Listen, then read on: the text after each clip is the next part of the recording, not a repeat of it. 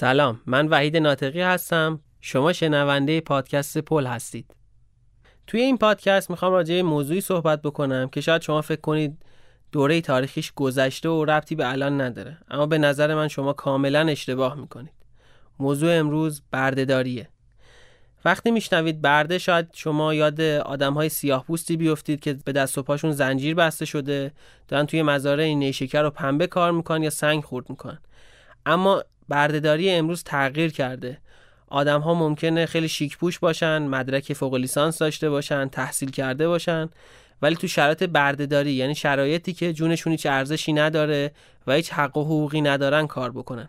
برای اینکه این موضوع رو متوجه بشید توی این پادکست با من همراه باشید. وقتی دکتر شریعتی رفته بود مصر و از اهرام سلاسه داشت بازدید می‌کرد و خیلی تعجب کرده بود. دید اون اطراف یه سری دخمه و قبر عادی و داغون هست. براش جالب بود ببینه این قبرهای عادی برای کیه. وقتی از راهنماشون پرسید که این قبرها مال کیه بهش گفتن که این قبرهای همون برده هایی که اینجا رو ساختن یا تو دوران زندگی فرعون نگهبان و خدمتکارش بودن. الان هم همینجا خاک شدن تا نشون دهنده عظمت فرعون باشن.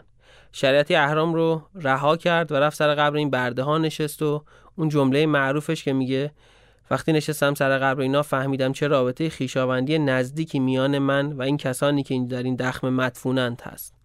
این جمله رو شریعتی اینجا گفته. شاید ما هم باید از دنیای متمدن و قشنگ امروزیمون دل بکنیم. بریم سراغ اون آدم هایی که اون گوشه موشا دفن شدن تا بفهمیم بردهداری چه رابطه ای با زندگی امروز ما داره. اینجوری که من تا حالا فهمیدم و گشتم بردهداری سه تا رابطه با دنیای امروز ما داره. یکی تاثیر بردهداری تو پیشرفت دنیای امروز. دومیش رابطه بردهداری و قوانین مدیریت جدید. سومیش ادامه دار بودن بردهداری توی امروزه. اما اگه بخوام اولین مورد رو توضیح بدم برده ها توی به وجود اومدن دنیای پیشرفته و صنعتی امروز خیلی موثر بودن. و یه جورایی اگه برده ها نبودن دنیای متمدن و ثروتمند فعلی به وجود نمی اومد برای اینکه نقش بردهداری رو متوجه بشیم باید برگردیم به قرن 19 دوره که کشورهای بزرگ با صنعتی شدن دارن روز به روز بیشتر تولید می‌کنن. تو این دوره محصولات کشاورزی مثل پنبه و نیشکر و کار توی معادن خیلی مهم بود و یه جورایی موتور محرک صنایع بود. صنایع هم با اومدن موتور بخار و تکنولوژی اولیه سرعت تولیدشون خیلی بیشتر شده بود. ولی خب به دو تا چیز نیاز داشتن. یکی مواد اولیه زیاد و دومی کارگر ارزون بود. هم مواد اولیه زیاد و هم کارگر ارزون یعنی برده. چون مواد اولیه ارزون رو برده ها از زمین های کشاورزی یا معادن استخراج می‌کردن و کارگر ارزون یعنی همون برده. توی دهه 1830 یه میلیون آمریکایی توی صنعت کشت پنبه کار می‌کردن. پنبه خام هم توی اون دوره مهمترین محصول صادراتی ایالات متحده بود و بازار مالی و سازوکارهای اقتصادی آینده آمریکا رو همین بازار پنبه شکل داد. علت اینکه آمریکا رفت تو کار کشت و کار پنبه این بود که صنعت نساجی توی قرن 18 تبدیل شد به مهمترین صنعت دنیا و با بالا رفتن سرعت تولید منابع آسیا و آفریقا دیگه کفایت نمی‌کرد. برای همین برزیل و بعدا آمریکا از اواخر قرن 18 تبدیل شدن به تامین کننده پنبه و نخ توی دنیا. مثلا توی سال 1800 فقط 25 درصد از منابع مصرفی لیورپول به عنوان یکی از بندرهای مهم صنعتی جهان رو آمریکا تأمین می‌کرد. اما وقتی 25 سال گذشت این عدد رسید به 59 درصد و تو اواخر قرن 19 تقریبا 72 درصد از پنبه مصرفی کل بریتانیا رو ایالات متحده تأمین می‌کرد و این داستان توی همه بازارهای اروپایی یکسان بود. یعنی آمریکا بازارهای دنیا رو قبضه کرد و تونست با این حجم تولید بالاش کشورهای آسیایی مثل هند، ایران، چین و کشورهای آفریقایی رو ورشکست کنه. مثلا اصفهان خود ما که دوره شهر نساجی بزرگی بود مثل منچستر انگلیس که شهر صنعتیه توی این دوره نتونست با کارخونه های غربی رقابت بکنه و ورشکست شد اگه مستند اصفهان در بوق کارخانه ها رو دیده باشید روایت اصفهان قدیمی رو توی این مستند می‌تونید ببینید که چجوری کارخونه های سنتی ما ورشکست شدن و نتونستن جلوی صنایع بزرگ غربی دووم بیارن. این مستند اصفهان در بوق کارخانه ها رو می‌تونید از کانال پادکست پل دانلود کنید و ببینید. اما اگه می‌خواید فضای واقعی آمریکا توی این دوره بردهداری رو متوجه بشید به نظرم بهترین منبع رمان روتس یا ریشه هاست که هم از روش فیلم ساخته شده هم سریال. که روایت زندگی یک آدمیه که به بردگی گرفته میشه و زندگی قبل از برده بودنش و بعدن که برده میشه رو توضیح میده و تا دو قرن بعد زندگی نسلهای بعدی این آدم هم روایت میشه. یعنی شما می‌تونید خیلی دقیق و خوب فضای برده بودن و نبودن رو همزمان حس کنید و بفهمید برده بودن چه بلایی سر آدم ها میاره.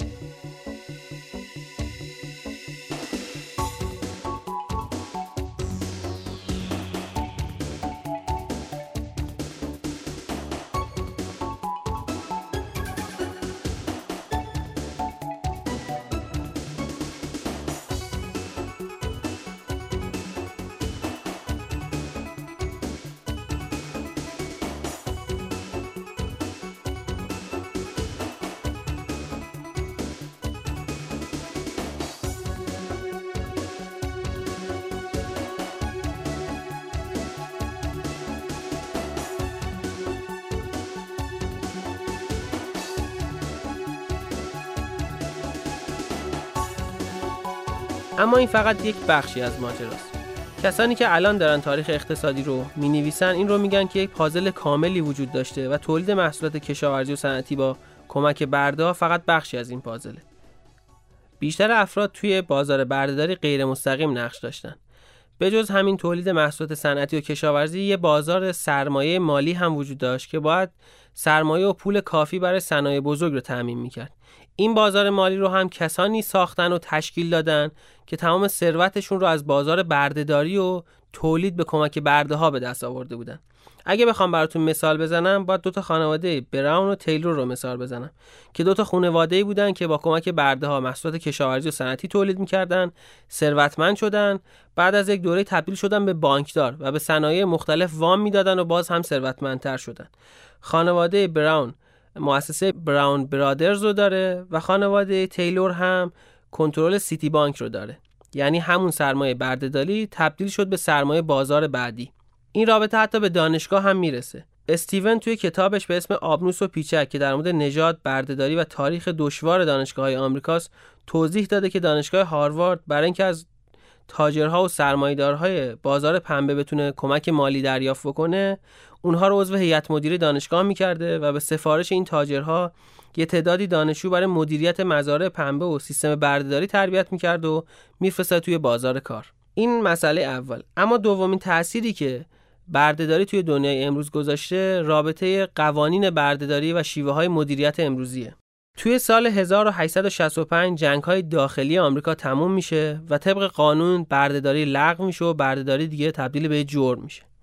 اما آدم هایی که تا حالا با برده ها کار کرده بودن عادتاشون رو عوض نکرده بودن و همون قوانین بردهداری رو تبدیل کردن به قانون های کار. توی همین فضا تو سال 1911 کمیته سنای آمریکا به خاطر زیاد شدن اعتراض کارگرها جلسه تشکیل میده که چند تا از نماینده کارگرها بیان و چند نفر از کسانی که قوانین مدیریت علمی اون دوره رو نوشتن. توی این جلسه تیلور که اسم کاملش فردریک وینزلو تیلوره که نویسنده کتاب مدیریت علمی حاضر میشه. تیلور خودش تو کارخونه فولادسازی کارگری کرده بود و بعدا به تدریج رشد کرد و تبدیل شد به سرپرست کارگاه و در نهایت کارگاهدار بزرگ شد. توی شیوه مدیریت تیلور که معروف به scientific management همه حرکات و رفتار کارگر محاسبه میشه. یعنی وقت می‌گیره که یه بار یه کارگر چکش بزنه چند ثانیه طول می‌کشه.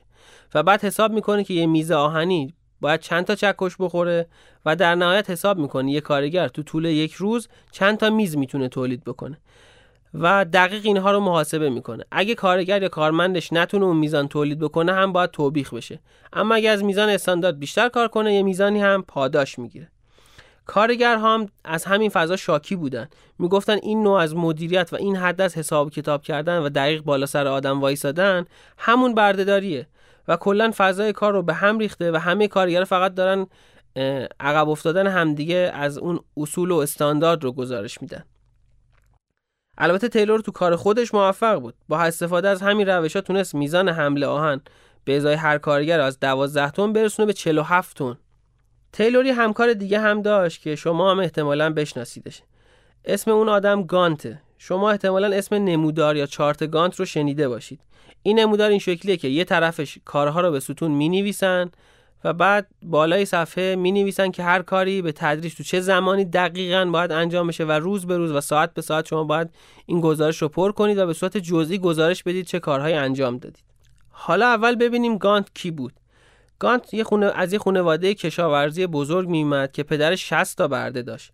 توی خاطراتش هم میگه بچگی من بعد از جنگ داخلی آمریکا توی فقر گذشت چون دارایی هامون رو از دست دادیم که منظورش از دارایی هاشون همون 60 تا برده ای بودن که آزاد شدن به خاطر قانون لغو برده داری گان توی توجیه سیستم مدیریت خودش و تیلور می‌گفت که توی دوره بردهداری اجبار و زور برده ها رو مجبور به کار می‌کرده.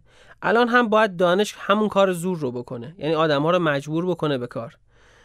و یه جورایی سیستم کاری مدیریت جدید همون بردهداریه فقط قوانینش رو علمی کرده و به خورد آدم ها میده. علت این که میگم همون بردهداری اینه که این سیستم کارگر رو مجبور می‌کنه خیلی خوب کار بکنه و حتی از حد استانداردی که شاید هیچ وقت بهش نرسه بیشتر همکار بکنه و اگه بیشتر کار کرد یه پاداش کوچیکی می‌گیره. اما اصل سود برای همون کسی که سرمایه رو آورده و سیستم های مدیریت علمی هم مثل ربات با کارگر و کارمندا تا می‌کنن و فقط میگن کارگر و کارمند باید وظیفش رو انجام بده. یه جورایی انگار میراث بردهداری تو مدیریت اینه که اصل سود برای ارباب سرمایه داره و کارگرها با خشونت و سختی باید کار کنن. حالا این خشونت می‌تونه شلاق باشه یا علمی شده باشه و همونقدر به آدم ها استرس وارد کنه. البته از این نمونه ها توی ایران هم داریم. اگه مستند نانگزیده ها رو دیده باشید این موضوع رو متوجه میشید. این مستند در مورد کارگران کارخونه هپکوه که بعضیاشون 6 ماه حقوق نگرفتن بهشون جوابی داده نمیشه و وقتی هم اعتراض می‌کنن باشون با خشونت رفتار میشه. این مستند رو می‌ذارم توی کانال دانلود کنید و ببینید تا بتونید شرایط این آدم ها رو که تو شرایط سخت کار می‌کنن رو حس کنید و باشون همدردی کنید.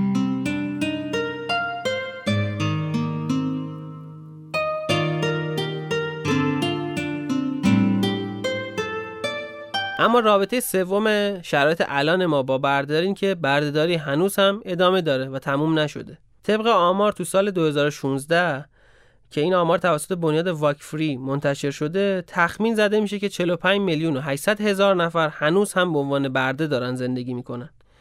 که 58 درصد از این برده ها تو 5 تا کشور زندگی می‌کنن. هند، چین، پاکستان، بنگلادش و ازبکستان. البته کشور توسعه یافته هم برده دارن و برای کارهای مختلف از اونها استفاده می‌کنن. مثلا وزارت کشور انگلیس تخمین می‌زنه که 10 تا 13 هزار تا برده داشته باشن که بیشترشون تو زمینه روسبیگری و فحشا دارن کار می‌کنن. یادم چند سال پیش پلیس انگلیس سه تا زن رو پیدا کرد که توی یه خونه سی سال حبس شده بودن و به عنوان برده خدمتکار کار می‌کردن. در واقع هنوزم که هنوز بردهداری ادامه داره. البته اگه براتون سوال بشه که چجوری باید بهتون بگم که برده های فعلی چند تا دسته دارن. یک آدم هایی که توی فرند قاچاق انسان هستن و توی وضعیتی قرار می‌گیرن که تمام مدارک شناساییشون رو ازشون می‌گیرن و به صورت غیرقانونی مهاجرت می‌کنن به کشور پیشرفته. و چون نه مدارک دارن نه حضورشون قانونیه نمی‌تونن شکایت کنن و مجبورن هر کاری اربابشون گفت انجام بدن و حق حقوقی هم ندارن. دسته دوم آدم که به خاطر بدهیشون به گروه قدرتمند یا مافیایی مجبورن تا آخر عمر به عنوان برده برای این گروه کار کنن و حتی ممکن این بدهی به ارث برسه و پسر اون برده هم تبدیل بشه به برده. سومین گروهی که خیلی گناه دارن و به بردگی هم گرفته میشن بچه هان بچه ها چون توان دفاع از خودشون رو ندارن توی شرایطی که جنگ باشه یا بچه های نامشروعی که سر راه گذاشته میشن زیاد بشن خیلی تومه های راحتی هن برای گروه های قاچاق انسان که به بردگی گرفته بشن. مثلا الان وقتی جنگ سوریه راه افتاده 100 هزار مهاجر رفتن به کشور اروپایی که بخش زیادشون بچن و خب زمینه سوء استفاده از اینها به شدت فراهم. همه این مواردی که گفتم توی آدمهایی رخ میده که یا فقیر باشن یا مال کشوری باشن که نیروی کار ارزون و یا اگه راحت ترشو بخوام بگم تو کشوری که جون آدما ارزشی نداره. به خاطر همین آدما یا تو کشور خودشون توسط گروهای قدرتمند و مافیا برای روسبیگری بیکاری تو معدن و زمین کشاورزی استفاده میشن یا قاچاق میشن به کشورهای پولدار که اونجا همین کارا رو بکنن. یا بدتر اینکه اعضای بدنشون جدا بشه و به عنوان لوازم یدکی آدمای پولدار استفاده بشه و بهشون پیوند زده بشه. برای انجام تمام این کارام کلی گروه مافیایی و خلافکار وجود داره که آدمها رو از کشورهای فقیر و کارگری به سمت کشورهای پولدار قاچاق می‌کنن و بهشون وعده و وعید میدن. مثلا بعضی از همین گروه ها آدم ها رو از کشورهای کوچیک میارن آلمان برای کار کردن توی صنایع غذایی ولی وقتی به آلمان می‌رسن اونجا مجبورن بردگی بکنن. و طبق گزارش کمیسیون امور جنایی توی اتحادیه اروپا الان 800 هزار تا برده وجود داره که یک چهارمشون توی صنعت روسبیگری و فحشا کار می‌کنن. این مهاجرای غیرقانونی انقدر وضعشون بده که ممکنه حتی بچه هاشون رو ازشون بگیرن و هیچ وقت نتونن شکایت کنن. اگه مستند کودک دوز رو ببینید متوجه این ماجرا میشید. توی مستند روایت چند تا از مهاجرای آفریقایی به سوئد که اینها بچه هاشون رو دولت ازشون می‌گیره و چون مهاجر غیر قانونیان نمی‌تونن شکایت کنن و هیچ حقی ندارن و تا آخر عمر از بچه هاشون دور میمونن. البته نمونه نزدیکتر به خودمون هم داریم همین دوبی توی مستند برده های دوبه که کمپانی وایس ساخته به خوبی میشه این قضیه رو دید که کارگرهایی از پاکستان، بنگلادش و آفریقا به عنوان برده آورده شدن به دوبی مدارک شناساییشون ازشون گرفته شده و چون مهاجر غیرقانونیان حق فرار و شکایت هم ندارن و مجبورن تو سختترین شرایط کار بکنن و بعضی وقتا هم جونشون رو از دست بدن. اما اوج فاجعه و نکته بد ماجرا اینجاست که قیمت برده به طور میانگین الان توی جهان 90 دلاره. که اگه با قیمت 1820 یعنی دو سه قرن قبل مقایسه بکنیم اون موقع برده 40 هزار دلار امروز می‌شد و الان در واقع برده ارزونتر شده. برای مثال سال 2018 حدوداً 700 تا دختر از شهر لاهور پاکستان به بهانه ازدواج با مردای پولدار چینی از خانواده هاشون خریده شدن و بابت هر دختر فقط 1500 دلار به خانواده هاشون دادن. ولی بعدا معلوم شد که اینا رو برای روسپیگری به چین بردن و البته دولت پاکستان وقتی فهمید که خیلی دیر شده بود و این دخترها رسیده بودن به چین و هیچ وقت هم پیدا نشدن